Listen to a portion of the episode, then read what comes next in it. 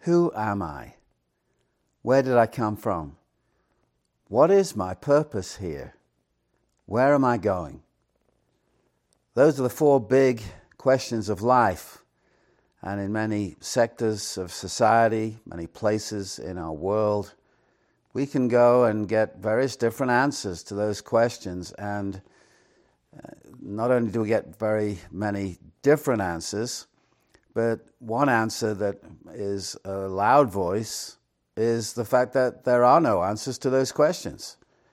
People are confused and they have no idea where to go about and where to even start with coming up with an answer to those questions. Who am I? Where did I come from? What's my purpose here and where am I going? In the middle of all of this darkness, light has shined because God has spoken. God exists and He has spoken. Once we recognize that, we have the place to go to to find answers to these huge questions. The Bible alone is the Word of God. And once we embrace that, once we understand that, we're not in the dark anymore regarding these questions and how to go about answering them. We can know the answers. And I want to say this we do know the answers because God has not been fuzzy about any of these things. He is very clear. We know the answers to these huge questions because God has revealed Himself to us and He has revealed His Word to us. Now, we didn't climb the mountain of truth. God came down the mountain to the valley. And he has spoken. Hebrews chapter 1 and verse 1. God has spoken in his Son. God has spoken through the prophets in Old Testament times. God has spoken in various different ways. And ultimately, he has spoken in his Son. We didn't climb up the mountain of truth and finally arrive. We were in the dark, except God has revealed himself and his truth to us. Theologians speak of two different components in this general revelation, which is what we find in nature. God has revealed himself through nature. Psalm 19, verse 1 The heavens declare the glory of God. They, they shout forth the magnificence, the majesty of God. They are testimony witnesses to the power of God, the wisdom of God, the majesty of God. And yet there is a difference between creation and the creator, a vast chasm between God and his creation. And yet creation tells us a lot about the creator. Just as a painting reveals the fact that there was a painter, creation reveals the fact there was a creator. And Romans 1 tells us the invisible attributes of God are clearly seen by the things he has made. We know of his power because we can see in creation the splendor and majesty of God in what he has created. That's general revelation, nature, the universe, all that we can observe with our senses. But then there is a second component, and that is special revelation. General revelation is creation, the things of nature. Special revelation is the scripture. 2 Timothy chapter 3 verse 16. I know you know this. All scripture is God breathed, breathed out by God. Theopneustos is the Greek word all scripture is God breathed. And it's on a different level to anything else you can ever read. Nothing else is God breathed. Certainly not tradition, the tradition of churches, the tradition of a pope or a bishop or a group of men or an infallible man on planet Earth. No, it's Scripture alone that in the Bible is given that prominence of theopneustos, God breathed material, material. And all scripture is God breathed. and therefore profitable for our doctrine. We should shape our ideas about all that we think with the starting point of the Scripture. Let Scripture be the filter. You understand what a filter is. It, uh, by definition, stops some things getting through. Think about it, what a filter does. It stops impurities getting through. We have filters in water systems to stop impurities from getting through into the water that we drink. Filters. Let the Word of God be our filter regarding every idea of man, even the things that we think. I'm not so much interested in what I think. I want to know what God not only thinks but has revealed. And He has revealed what He thinks. His thoughts are not our thoughts, we know that. But once He's revealed His truth to us in Scripture, we know His thoughts. Because what He has spoken is representative of what He thinks. When He has said this regarding a certain issue, we know what He thinks about something. So it is. So think about your Bible. If you're in any way near your Bible, just get it out and look at it. Just look at your Bible and realize what you've got in your hands. You have the Creator's view on everything that you need to know. It's a handbook. It's more than that. It's more than a manual, but it is that. It is God's revelation. How many have that as a starting point in our world?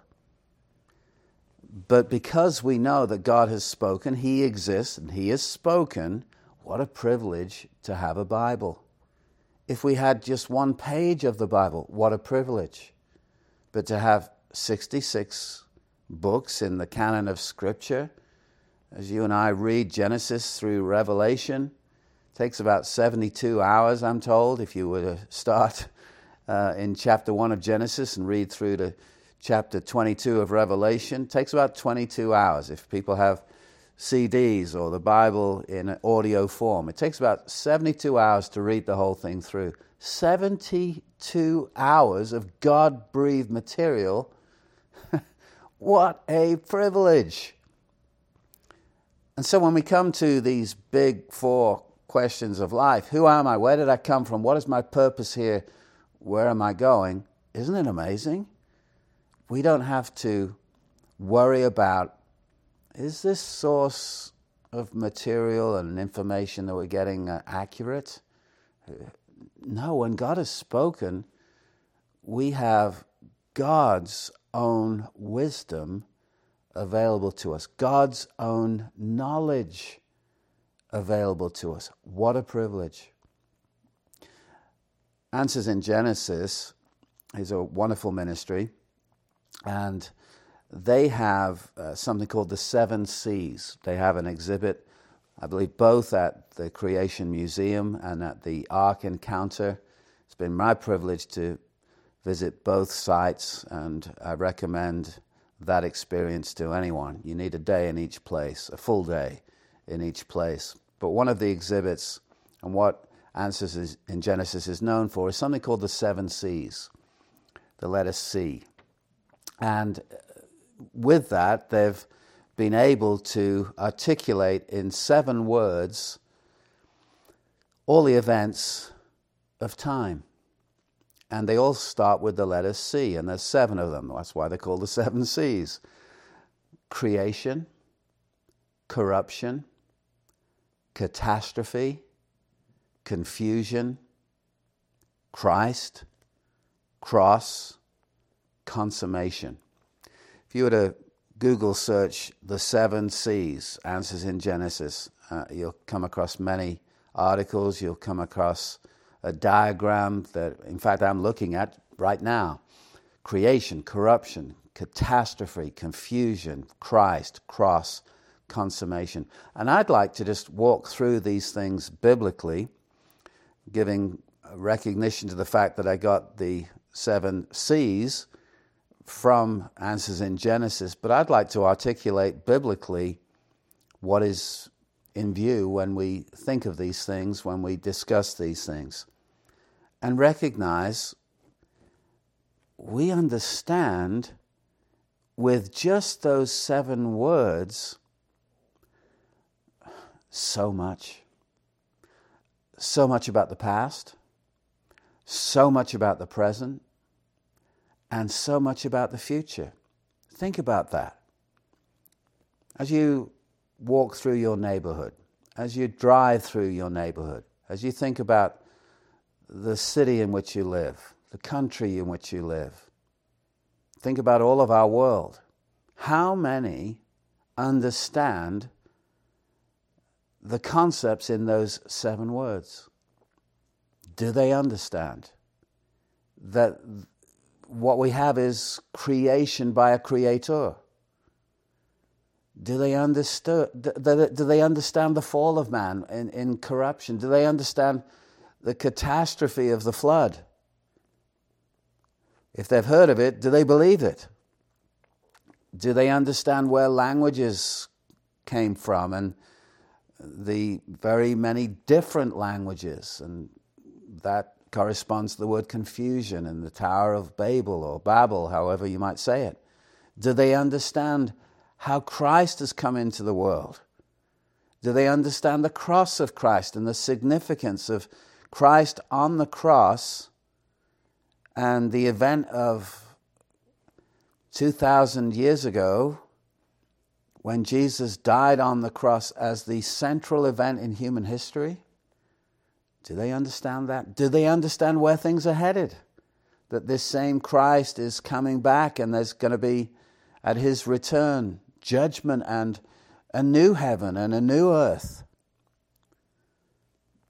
The fact that we know these things, as you drive through your neighborhood, think about this house, that house. Do, do, the, occupant, do the occupants of that house understand these seven C's?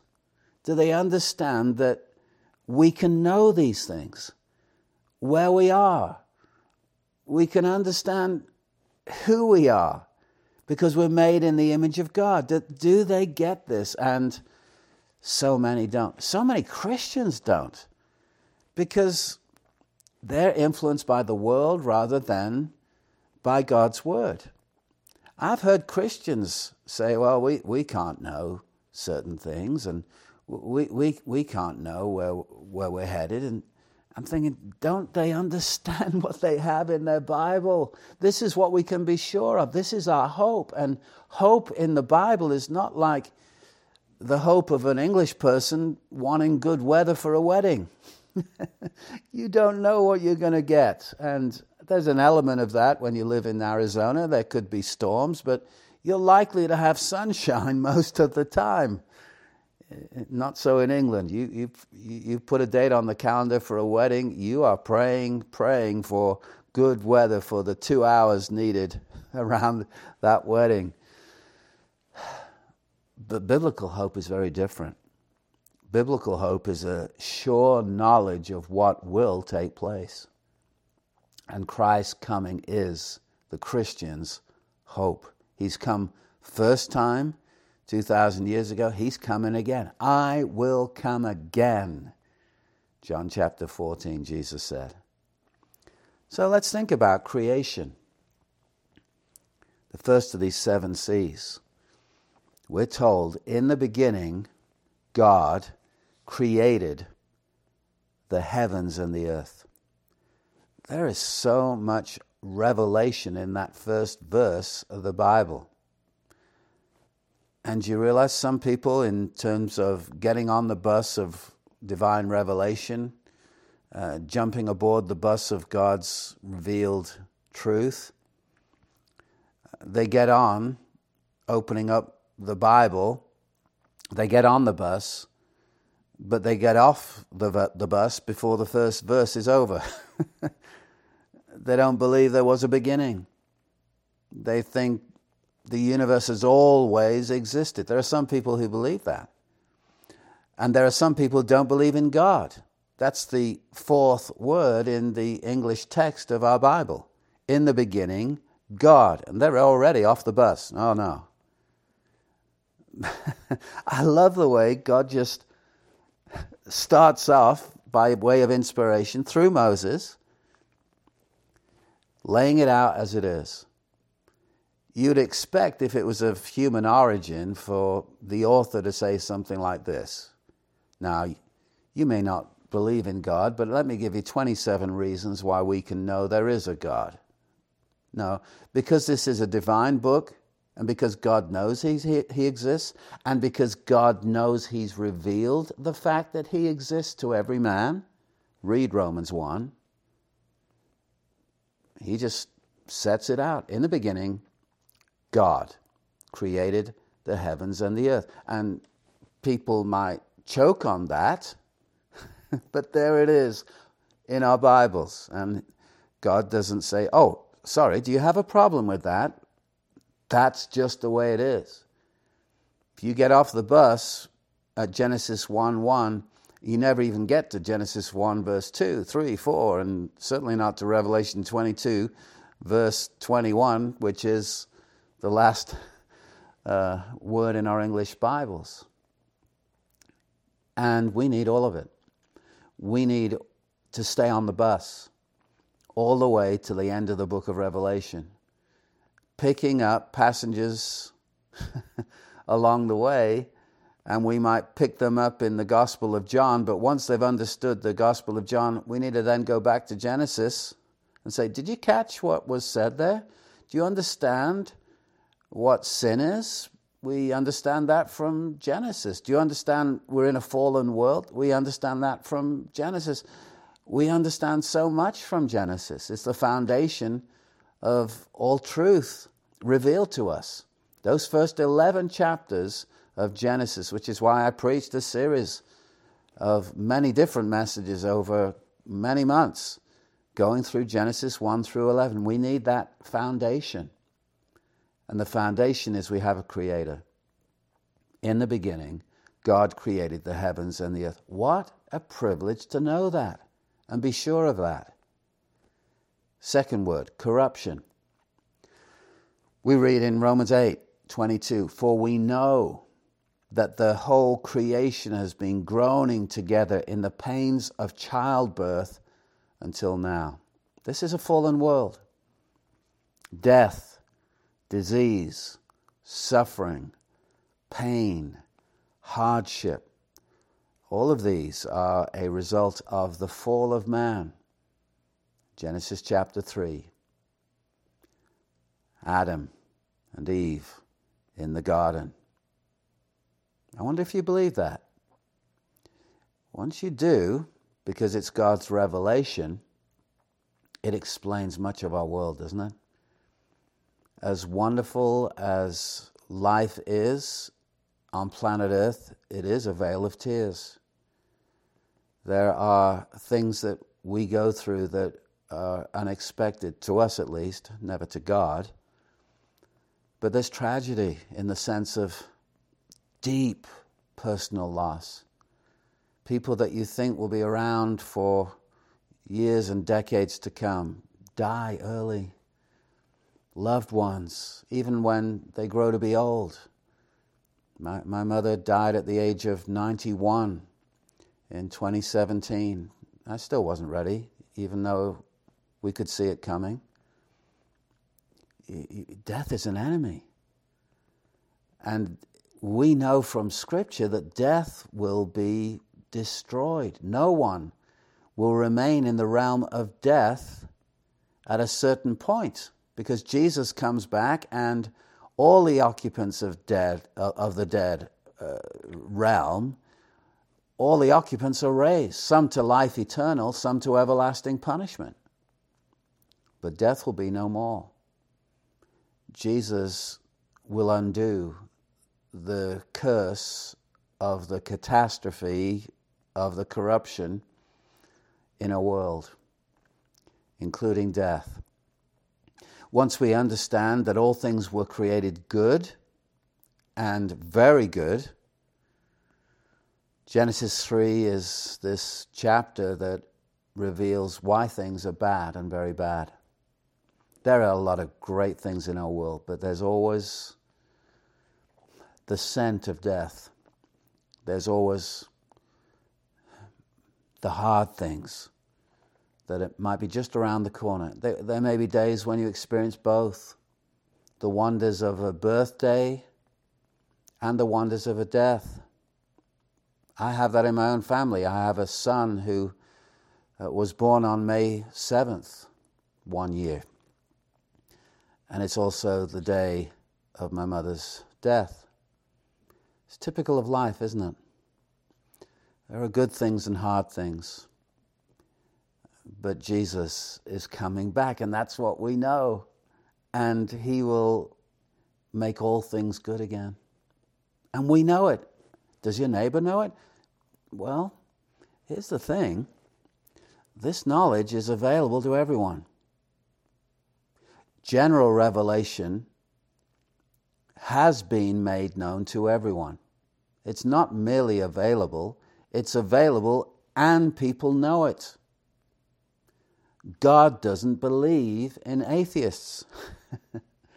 there are people who proclaim to be atheists, but God doesn't buy the idea that they genuinely don't believe in God because He knows what He's revealed to man. Again, read Romans 1. He's made Himself evident to them, His divine power, His attributes. So we know God created. We know that the world was good. I don't believe there was any death before Adam's sin, and that is huge. I challenge any Christian who tries to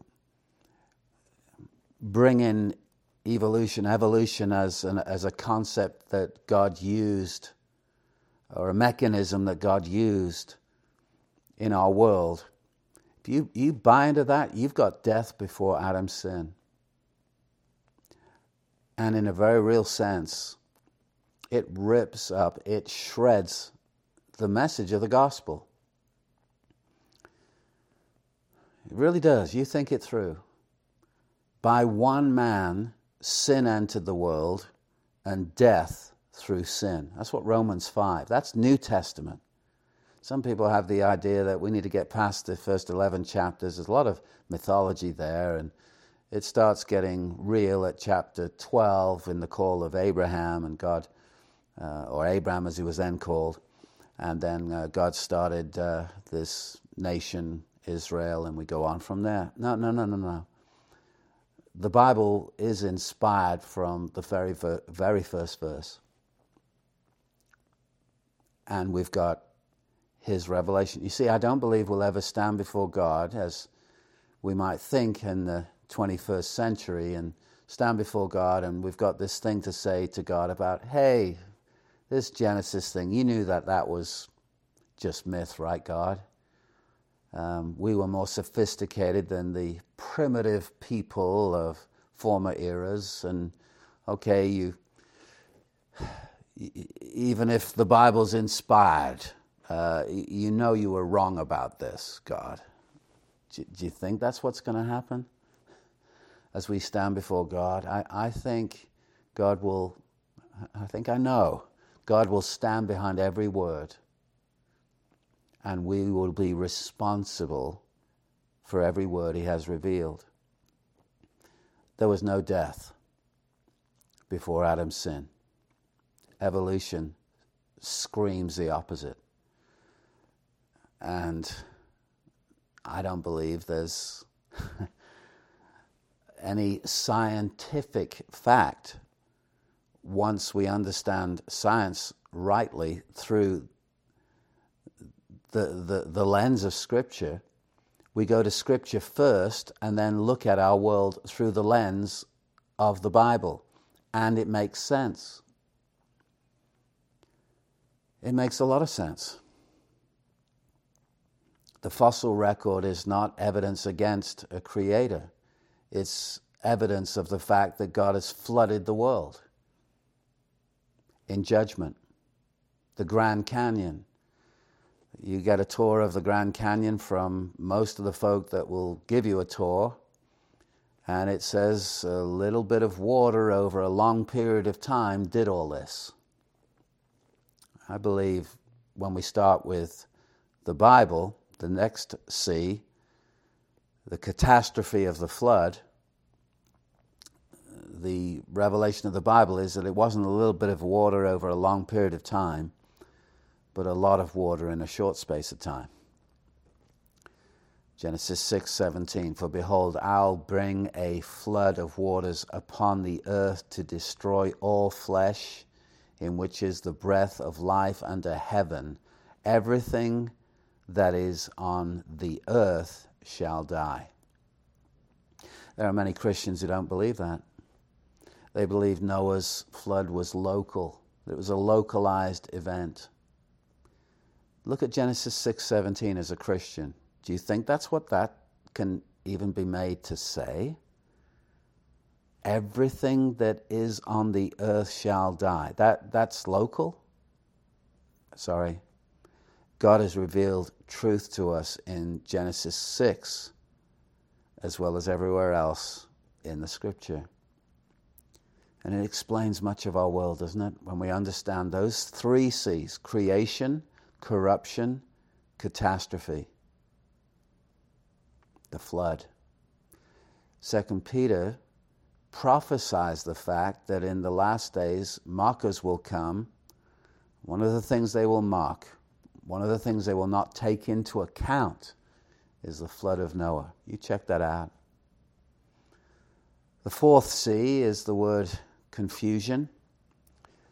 Genesis chapter 11, verse 9 reads this way Therefore, its name was called Babel or Babel, because the Lord confused the language of all the earth. And from there, the Lord dispersed them over the face of all the earth. That's the reason we have to learn languages.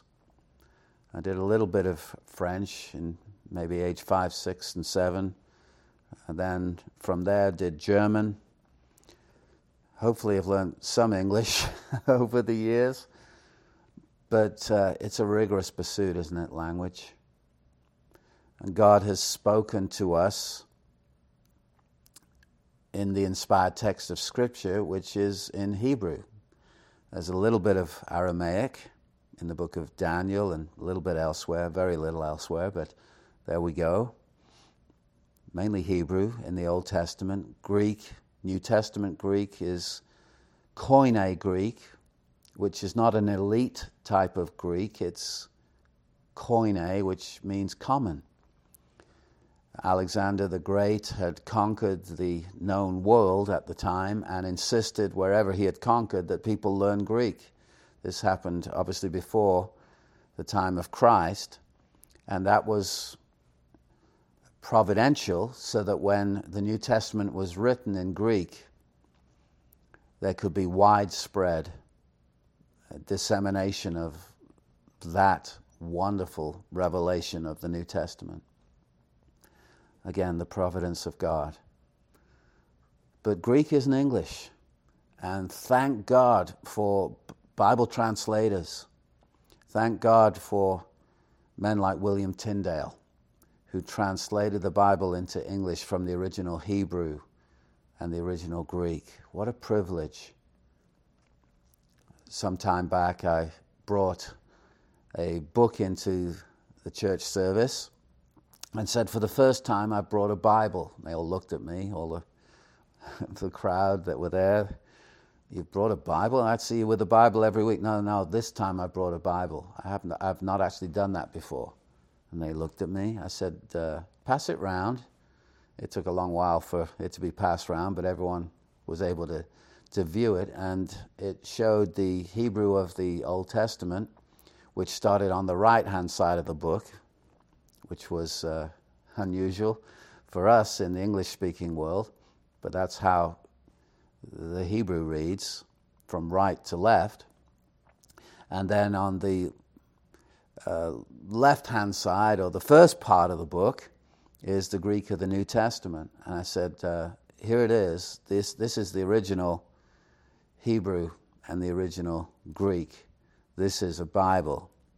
And what I've brought before is a translation of the Bible, an English translation of the Bible. You probably have in your hands an English translation of the Bible. Today I brought the Bible. What a privilege we have to have the English Bible. And we have need of it because there are different languages. And where do we get? What's the source of the different languages? Genesis chapter 11. The confusion God brought in judgment on the people and the Tower of Babel. Therefore, its name was called Babel, which means confusion, because there the Lord confused the language of all the earth, and from there the Lord dispersed them over the face of all the earth. See, as Bible believing Christians, we understand the source of language and why there is the need to learn languages. The fifth word is Christ.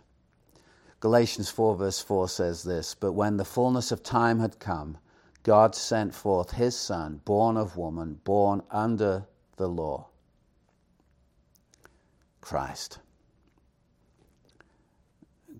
God has revealed himself God has come to us in the person of Jesus Christ. John chapter 1, verse 1 In the beginning was the Word, and the Word was with God, and the Word was God. Shoot on down to verse 14 of that same chapter. And the Word became flesh and dwelt or tabernacled among us, and we beheld his glory the glory as of the only begotten of the Father, full of grace and truth. The incarnation, do we grasp that? God, the second person of the Trinity, became a man? We cannot put Christ on the same level with any other human being. He's truly human, but he's also truly divine. When the fullness of time had come, at the appointed time, when the time was ripe in God's appointment schedule, God sent forth his Son, born of woman, born under the law. And that's the message of the gospel, isn't it? And the gospel only makes sense, the gospel meaning good news, makes sense only in the light of the bad news. That though we've been created in the image of God, male and female, We've sinned before a holy God. We've sinned against a holy God. And the wages of sin is death. But the free gift of God is eternal life in Christ Jesus. In Christ Jesus our Lord. Romans 6:23. The sixth word is cross. 1 Peter 3:18 says this, for Christ also suffered once for sins, the righteous for the unrighteous, that he might bring us to God, being put to death in the flesh, but made alive in the spirit.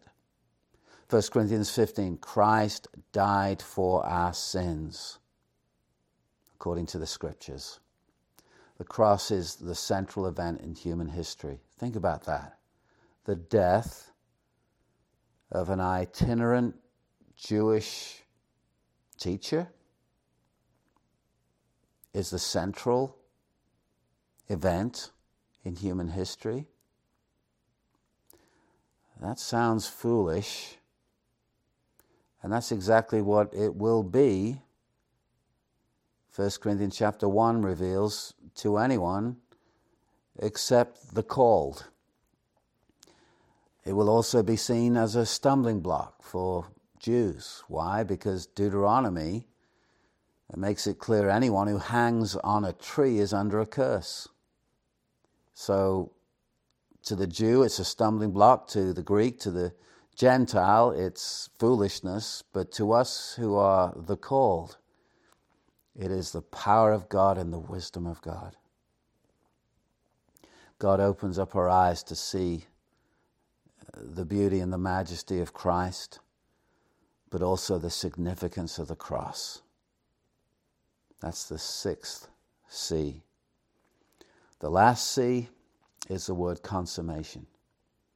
And this speaks to where we're headed, where all of us are, headed, everyone on planet Earth.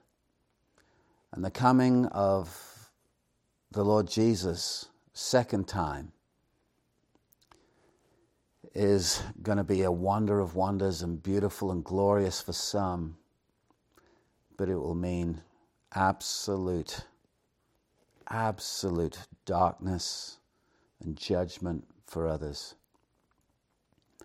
Revelation 21, verse 1 says this Then I saw a new heaven and a new earth, for the first heaven and the first earth had passed away, and the sea was no more. We're headed somewhere.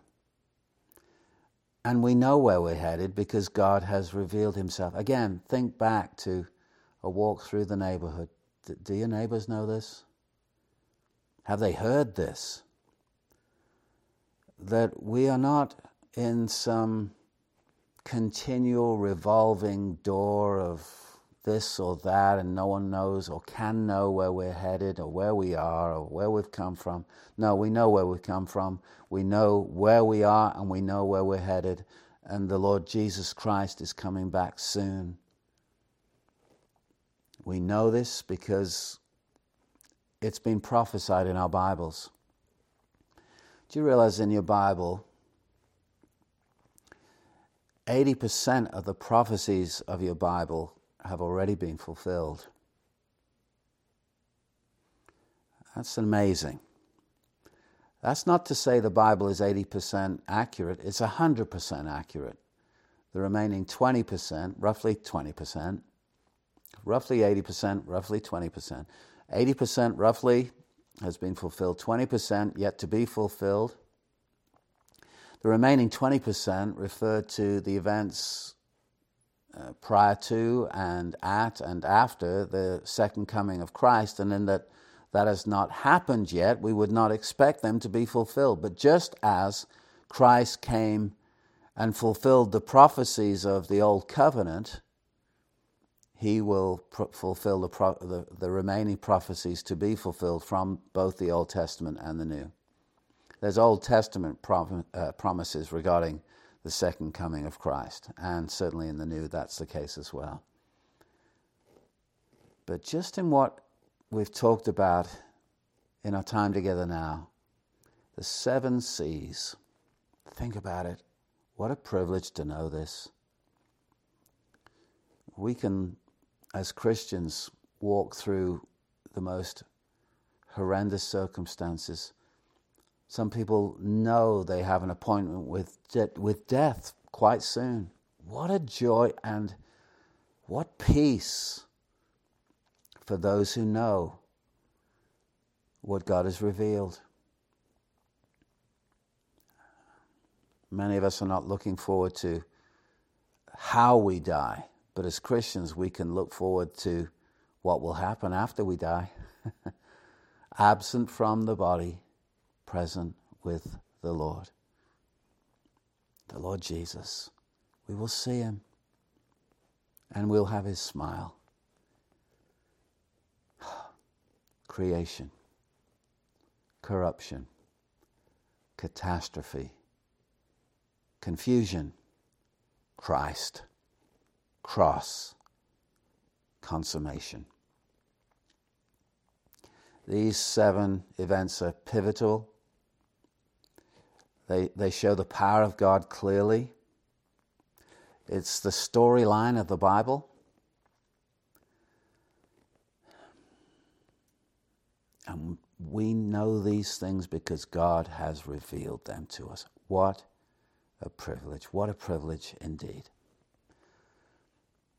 Father, thank you for the wonder of general revelation and special revelation.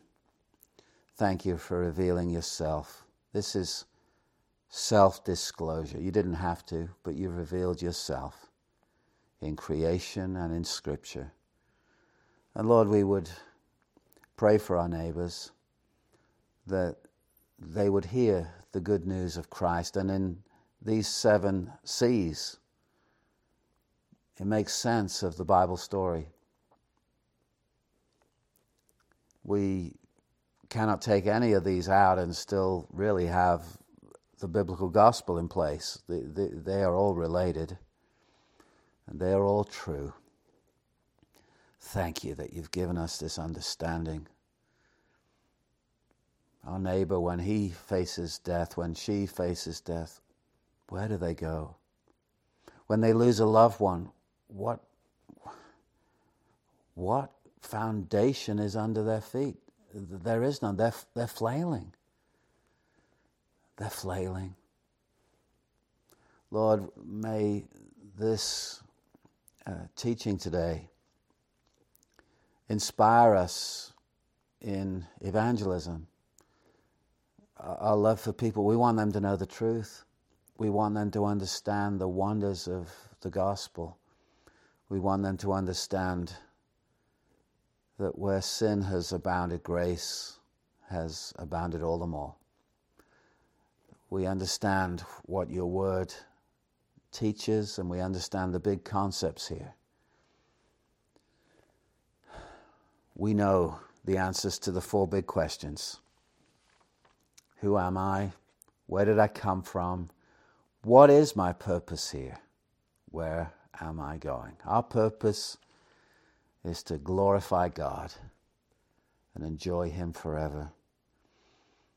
Father, thank you for this. Thank you in Jesus' name. Amen.